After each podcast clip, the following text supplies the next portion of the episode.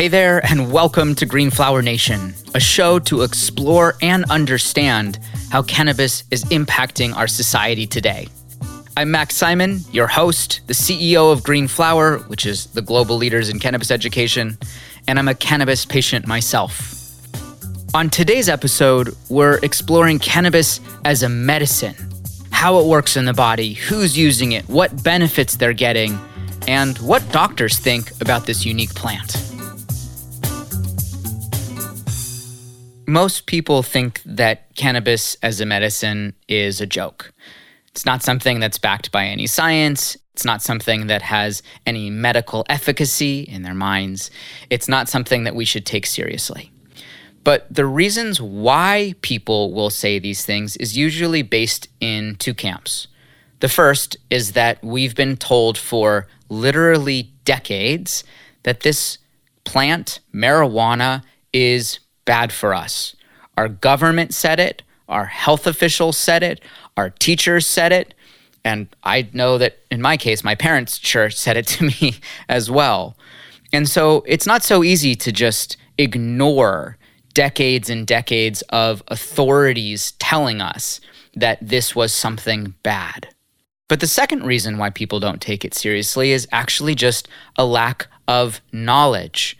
They haven't learned about the science, the research, the studies, the stories, or the innovation that's taking place today. I came to cannabis early on because I was suffering from severe ADHD. When I was young, I was diagnosed, and it created this whole cascade of challenges in my life.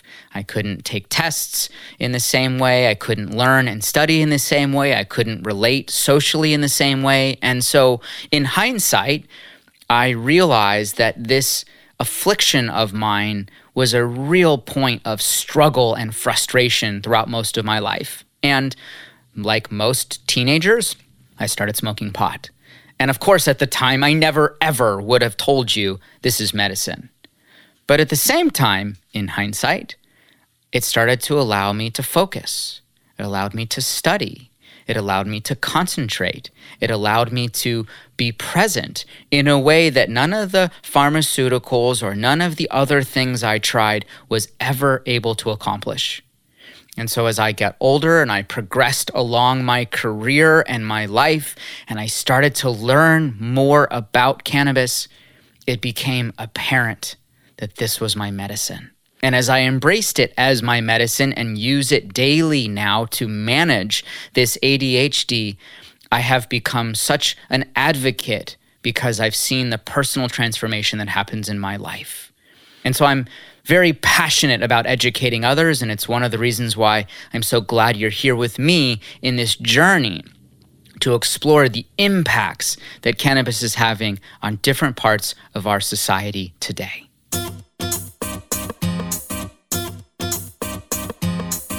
To kick off today's episode, I wanted to explore and understand why cannabis is capable of helping so many different types of people who are dealing with so many different ailments, conditions, and life circumstances. Because the truth is, when you understand what's happening in the body when you consume cannabis, you'll really quickly see why doctors and healthcare providers are really getting so excited about the therapeutic possibilities with cannabis. To gain this understanding, we spoke with Dr. Jordan Tishler, who's a Harvard trained medical doctor who's become a leading expert on cannabis therapeutics and now runs a very successful medical cannabis clinic in Massachusetts, where he consults with patients on a daily basis to help them navigate cannabis as a medicine.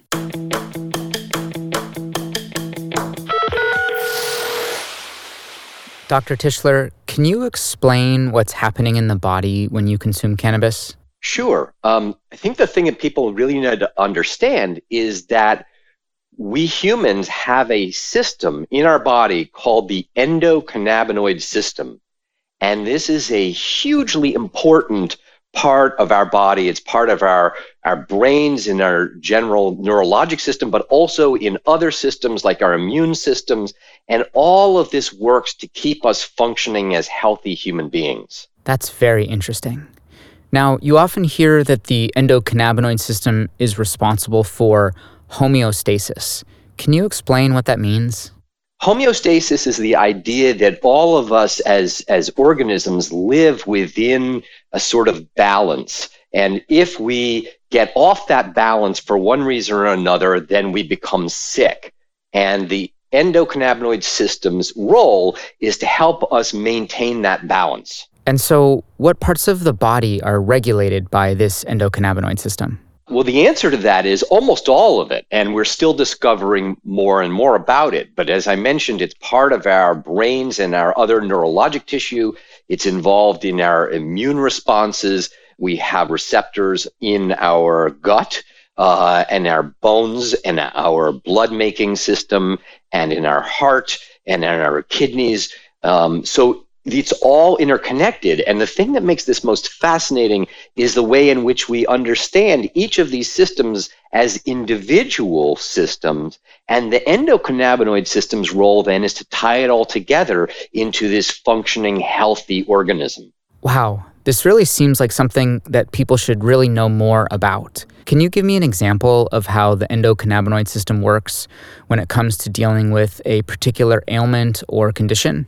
Well, we understand that the endocannabinoid system is involved across multiple systems, but if we look particularly at things like um, anxiety and depression, the endocannabinoid system is deeply responsible for maintaining a healthy, positive uh, mood state and avoiding the kinds of unpleasant things like anxiety and depression. So that's a perfect segue. Let's talk about how cannabis impacts this system. So we all have an endocannabinoid system, which is responsible for homeostasis. And so, how does then consuming cannabis actually impact this endocannabinoid system? Well, the system, as we've talked about, is wide ranging. And we just gave the example of mood issues, but certainly the number one area where this comes up is around pain.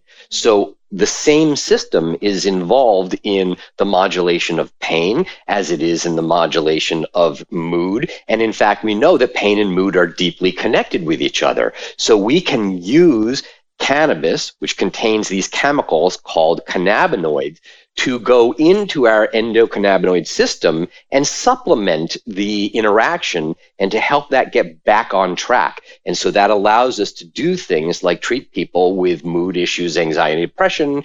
It allows us to help people who are having chronic pain, and the list goes on. That's amazing. So, you've mentioned that cannabis and the endocannabinoid system can help with pain and mood. Are there other conditions or ailments where cannabis is really being effective? Sure. Um, sleep regulation is a huge one. So, insomnia is a big one. Appetite is another one. And associated with that, uh, unfortunately, in some of our, our patients, is nausea and vomiting. All of those sorts of things are tied directly to the endocannabinoid system and therefore are good targets for use with cannabis medicine. So, is the endocannabinoid system the reason why cannabis has such a wide reaching application with so many different kinds of people and ailments? That's exactly it. It, you know, and and that's I think something that sometimes uh, physicians and scientists struggle with. We're used to things being very sort of specifically targeted, and in fact, this is specifically targeted to this endocannabinoid system, but the system itself has its tentacles, if you will, so far spread throughout our uh, biology and has such direct effects on our daily lives that it looks like this stuff is kind of miraculously doing all these different things. When in fact, what it is, is that the endocannabinoid system is a system that manages all of these different things that obviously have to work together to make an intact being. And so we can then use the cannabis medicine to have that sort of far reaching, overarching benefit and help so many people with so many illnesses. Beautifully explained, Dr. Tishler. Thank you. My final question to you is based on your professional experience working with thousands of different kinds of patients, is cannabis medicine? Without question. Uh, cannabis is medicine. It's good medicine. It's safe medicine. It needs to be used in a careful and thoughtful manner. Um, and that is the way to best outcomes. It's pretty incredible when you start to think about the repercussions that this endocannabinoid system has on human health, and more importantly, how cannabis can play such a crucial role in healing and transformation. When we come back, we'll take a look at cannabis as a medicine historically, because you might be surprised to find that we've been using it as a medicine for a lot longer than you think.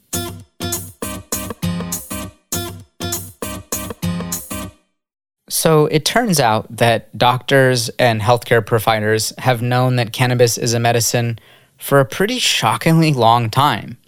In fact, you may not know this, but prior to the 1930s, cannabis was widely popular and, in fact, one of the most widely prescribed medications and used by millions of people per year.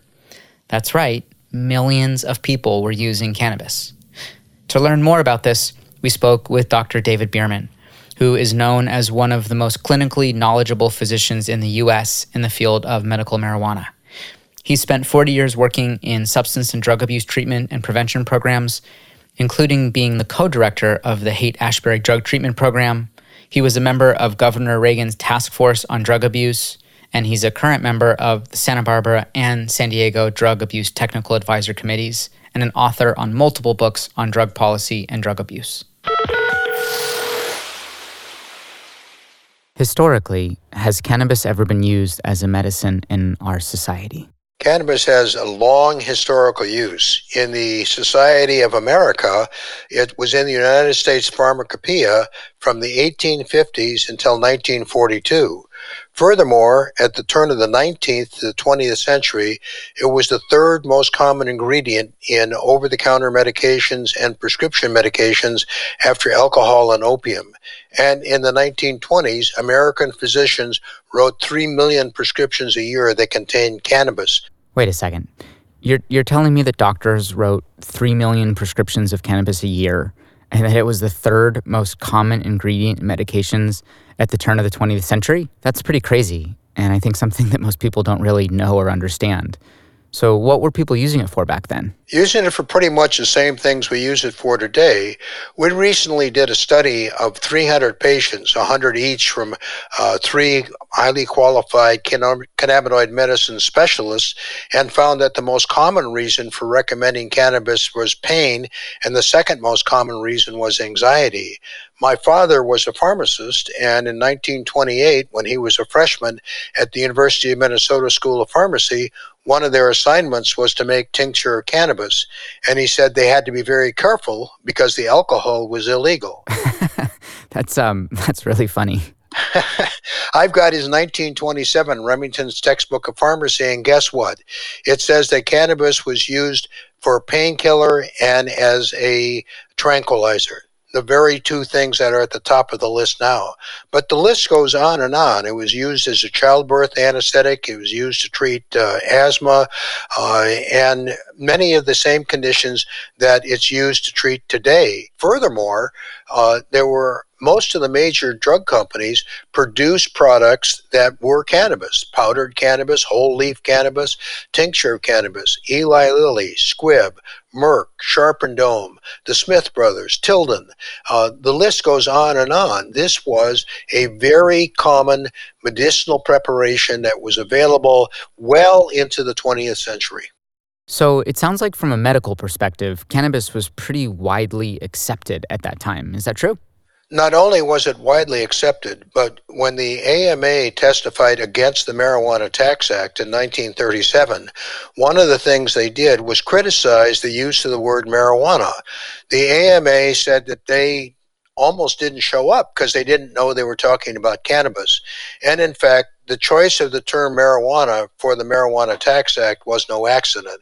It was meant to confuse people because the average American knew what cannabis was and they knew what hemp was. The average American did not know what marijuana was. So, what happened that caused cannabis to go from being so widely accepted as a safe medicine and getting recommended by doctors to it becoming illegal and really filled with so much fear? That's a really good question, and it had nothing to do with cannabis as a medicine. The AMA, as I indicated, testified for two hours before the House Ways and Means Committee aggressively against uh, the Marijuana Tax Act. And in their testimony, they said they knew of no dangers to the medical use of cannabis. They also were highly critical of the data that the uh, House was using, what happened was, and this is all sort of speculation, but the circumstantial evidence is very strong that the oil industry, uh, the petrochemical industry in general, and DuPont in particularly, was very concerned not about marijuana, not about cannabis, but about hemp. Hemp? Why were they worried about hemp? DuPont became concerned that with hemp being uh, much cheaper, that it would compete as a source of cellulose with many of the products that they made, which were reliant on cellulose, including cellophane, nylon, rayon.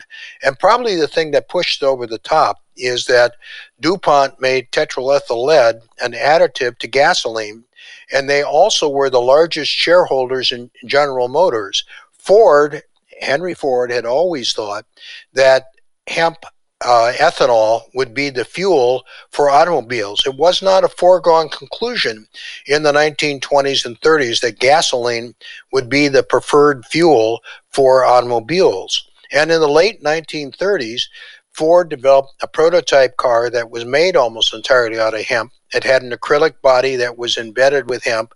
Its uh, upholstery was made out of hemp, and it ran on hemp ethanol.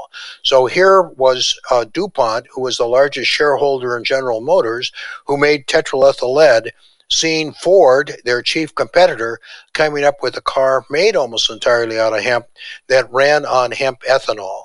And so the the falling out of favor of cannabis or hemp uh, for medicine had little or nothing to do with its medicinal value, and it appears that it had a lot to do with the fact that it would compete with many industries uh, that relied upon cellulose, and that DuPont was really the spear point uh, that made this happen. So, as history goes, the Marijuana Tax Act gets passed in 1937, which effectively made possession and transfer of cannabis illegal under federal law, but interestingly enough, excluded medical and industrial purposes.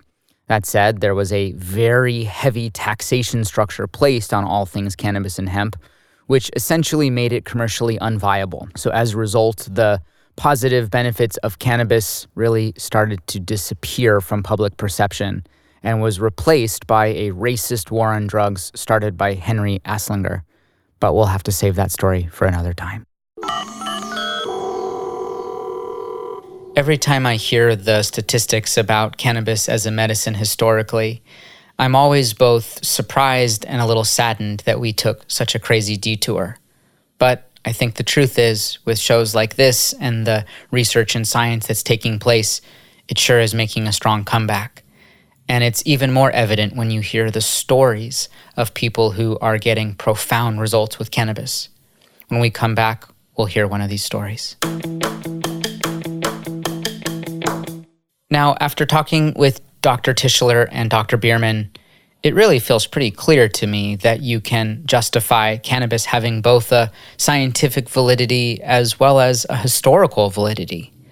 But the number one reason that's made it overwhelmingly obvious to me just how valuable cannabis is as a medicine is the thousands of stories we've gotten at Green Flower about how people from all different walks of life have used cannabis to heal and transform from different ailments and conditions. From people dealing with depression and anxiety, to cancer, to epilepsy, to all sorts of other conditions. It's truly amazing to me just how many incredible stories we've received from people around the world who are benefiting from cannabis. And one of those stories that just deeply touched me was a woman by the name Irene York, who used cannabis to replace 96 pills per day she was taking before and get herself out of a wheelchair back to living a normal life. So, Irene, we'll get to why you started using cannabis, but before we dig in, can you share with me what your beliefs were about cannabis before you started? Previous to ever using cannabis or, or getting ill, I, I was very much against cannabis use and consumption. In fact, I, I wrote a couple of articles against the legalization of it, being uneducated. And what happened? Why, why did you all of a sudden start to open up to it? Well, several years back, I came down with a condition that was very mismanaged by the healthcare system or the doctors pharmaceutically. And as such, I was not getting the pain relief that I was that I was looking for, and uh, so I had was there was a couple of people around me that smoked and said, "Just give it a try." And at that point, I was willing to give anything a try. I mean, they could have put poop on a stick, and I'd uh, I'd have agreed to it probably. But I'll tell you, the first time I used cannabis, it was amazing. Uh, almost instantaneous relief from the spasticity that I was experiencing. And before we actually get into that, if you don't mind, what what was actually happening that caused your health to decline? We really still to this day don't exactly know. However, what had happened was I had started getting flu-like symptoms. But unlike a flu, this would last weeks or or months even, and to the point that I was being very debilitated, and then I perk up a bit. So there was the doctors were involved, and of course there was a lot of misdiagnosis. They, you know, diagnosed me with with multiple things from fibromyalgia through to you know multiple sclerosis. They had and and a lot of symptomatic type diagnoses, of which all put me on a crapload of pharmaceuticals. What was your life like during that period? How are you feeling? Within a year, I'd say of falling ill, uh, from the beginning, I started to have to use things like a cane or a walker. By the second year of sickness, I was heavily medicated and starting to use uh, wheelchairs. And by the third or fourth year, I was in a, pretty much in a an electric wheelchair or a hospital bed full time. And and I lived in a pharmaceutical coma, for lack of a better term. I, you know, so heavily medicated that thoughts were not cohesive. And trying to raise children, I was very fortunate to have a network of loved ones around me that I had, in that they kept my life together for me. But as far as getting better, that wasn't happening. I just continued to grow more and more sick. And I remember as part of your story, you said that you even had some really scary moments with the pharmaceuticals. Absolutely. Um, in the beginning, when I first when I first got sick, um, I was taking quite a few narcotics, uh, narcotic medications. I guess medication that's that you know to stop the pain, to stop the spasticity. If you've ever had a Charlie horse, you'll understand what I'm about to describe. I would get a Charlie horse anywhere in one of the larger muscles throughout my body that Charlie horse would result in another Charlie horse till ultimately my body was disfigured and, and contorted and screaming in pain that would not release. The, the passion of doctors, of course, it's here, try this, this will work. And not to say those pharmaceuticals didn't work. In the beginning, most of them, I mean, some of them were trial and error, but most of them did work for a little while and then I needed more for them to continue working, and then I needed more for those to continue working. And the only thing that provided relief and instantaneous was the cannabis. Now, notably, when I brought that up with my doctors, none of them were interested in listening to conversation about how cannabis would help and that I shouldn't be taking it because it wasn't helping their efforts. And so you're having this terrible experience, and somebody suggests you try cannabis. And so you started consuming cannabis. And what happened with your symptoms and with your life? I threw out all of the pharmaceuticals, and uh, I went into my body went into crazy detox, as you can well imagine. Fortunately, I had a partner in my world at that time that was, uh, and and caregivers that were around the clock with me, and they were providing me with uh, infused potatoes, infused teas, infused cookies, topical rubs, like infused uh, topical rubs. So, you know, if anybody that's ever gone through detox, I have since learned that your skin can become very, very itchy. You're, and then you get aches and pains and fears and, and illusions. The cannabis kept me sane, as sane as could possibly be during those nine days. At the end of the, the nine days, when I started to come around and was able to get myself out of bed and washed up and that sort of thing, and when I say that, I mean I was able to move. So I get got into the chair and went and cleaned up, and I started to think, well, if, using the towels and such, I, you know, exercising my legs because they still ached and they still hurt, but I did not want to take any meds, and and I so I smoked a considerable amount of cannabis. I continued ingesting, and here we are. Uh, next month, it's going to be eight years for me out away from pharmaceuticals that I've only used cannabis. And I used it in every single which way today. I walk, I run, I enjoy life.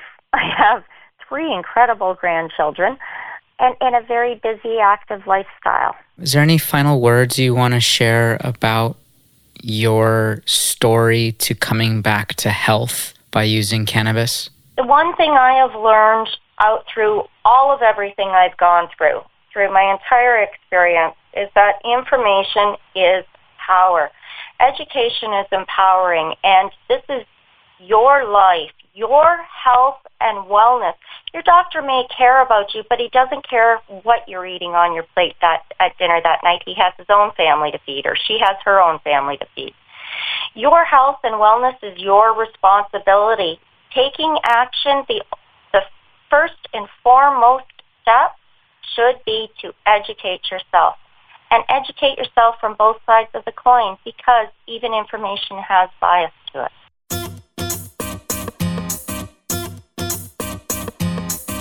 So, what did we learn today? We learned that cannabis has been used and embraced as a medicine for thousands of years. We learned that cannabis was widely accepted and prescribed by our medical community, but unfortunately, it became illegal because of political and economical reasons more than because of health and scientific reasons. We learned that cannabis is effective because it interacts with your endocannabinoid system to create a sense of homeostasis in the body.